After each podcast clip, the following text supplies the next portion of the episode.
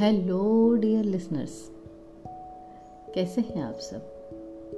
एक बार फिर मैं आप सबके सामने अंजलि उपस्थित हूँ अपने एक नए पॉडकास्ट के साथ। इस उम्मीद के साथ कि इस पैंडमिक कंडीशन में आप लोग स्वस्थ होंगे अपने अपने घरों में होंगे और आपके इस उबाऊ ज़िंदगी में शायद इस कहानी से थोड़ी देर के लिए एक अच्छा आनंद हो जाए। आज हम इस स्टोरी के माध्यम से ये चीज़ जानना चाहेंगे कि क्या ऐसी चीज़ है जो हमारी ज़िंदगी में बहुत ज़रूरी है। हर एक दोस्त हमारी ज़िंदगी में ज़रूरी होता है। और मैं आपको बता दूँ, मुझे बहुत अच्छा लगता है नए नए लोगों के साथ मिलना, दोस्ती करना, बात करना, उनसे उनके बारे में जानना। इस पैंडमिक कंडीशन में हर व्यक्ति अपने घर में बंद पड़ा है। और ये मजबूरी भी है और यही हमारे लिए सुरक्षात्मक तरीका भी है।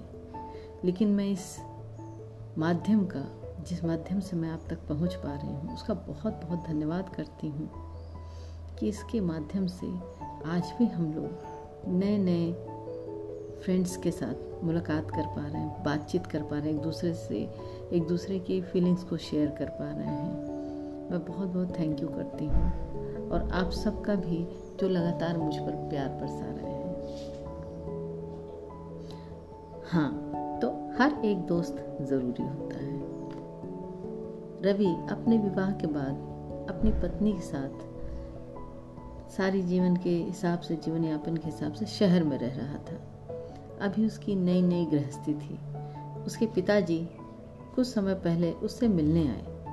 तो रवि ने उनके साथ सोफे पे बैठकर बर्फ़ वाला जूस पीने का इरादा बनाया और ऑफ़िस का काम करने के बाद वो पिता के साथ बैठा।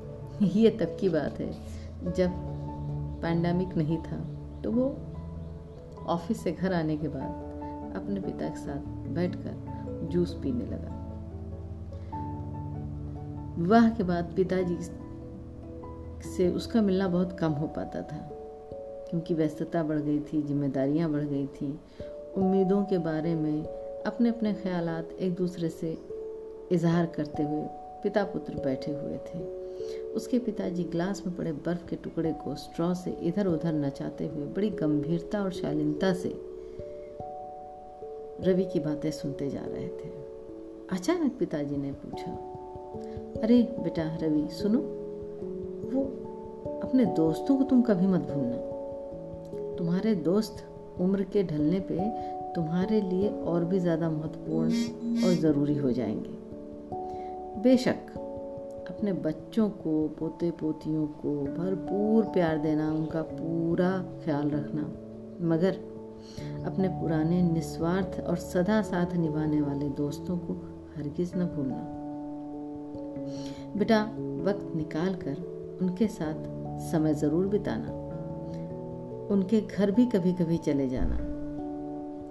कभी कभी उनको अपने घर बुलाना। उनके साथ खाना खाना, गपशप करना, कुछ ना कुछ करो, कुछ ना कर पाओ तो फ़ोन पर हालचाल पूछ लिया करना। अब रवि सोच रहा था कि मैं इतनी ज़रूरी चीज़ें अपनी ज़िंदगी की शेयर कर रहा हूँ, ये पिताजी को क्या हो गया? क्या जोश में? नशा है? अरे अब मैं बड़ा हो चुका हूँ। मेरी पत्नी है, परिवार बढ़ने वाला है। और ये महत्वपूर्ण मकसद की बात करने के बाद भी कैसी बहकी बहकी बातें लेकर बैठ गए? दोस्तों का क्या है? उनका अचार डालूँगा? पिताजी तो चले गए।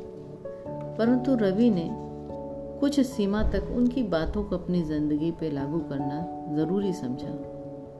इसलिए भी कि वो अपने पिता की बात कभी टालता नहीं था।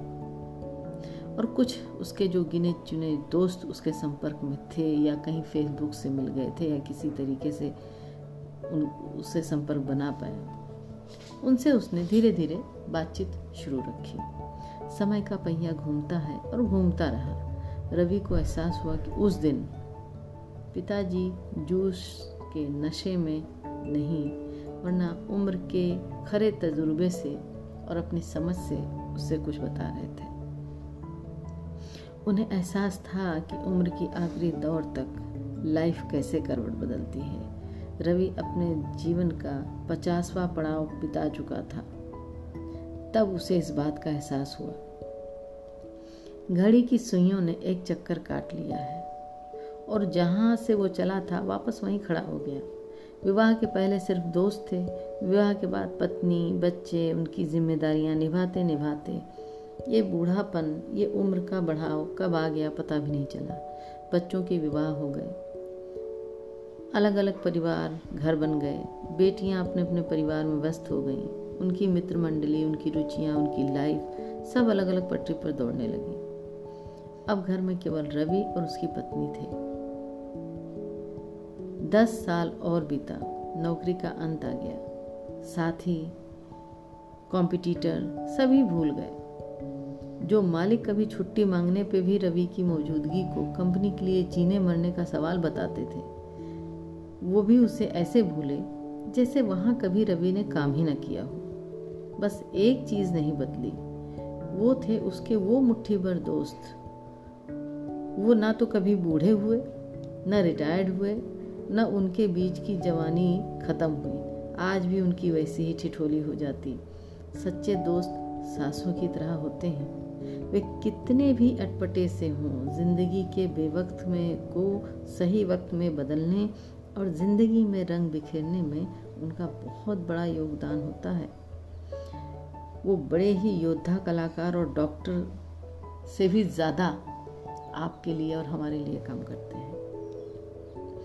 सच्चा दोस्त दूर हो या पास हो, हर कीमत पर दोस्ती बचाए रखने के लिए, बढ़ाए रखने के लिए काम करता रहता है।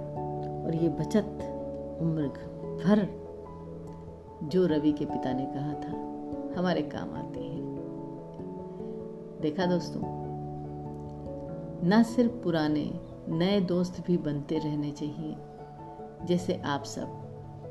आप सबने इस माध्यम से जो अपनी दोस्ती का हाथ मेरी तरफ़ बढ़ाया है, मैं उसका दिल से स्वागत करती हूँ और बहुत बहुत बहुत बहुत धन्यवाद भी करती हूँ। बहुत अच्छा लगता है आप लोगों से बात करके। आप बहुत धैर्य से मेरी कहानियों को सुनते हैं, मेरे पॉडकास्ट को सुनते हैं। इतना प्यार देने के लिए धन्यवाद। अब मैं फिर एक बार हाजिर होंगी एक नए आयाम के साथ। तब तक के लिए घरों में रहें सुरक्षित रहें हाथ लगातार धुलते रहें मास्क पहने रहें। नमस्कार।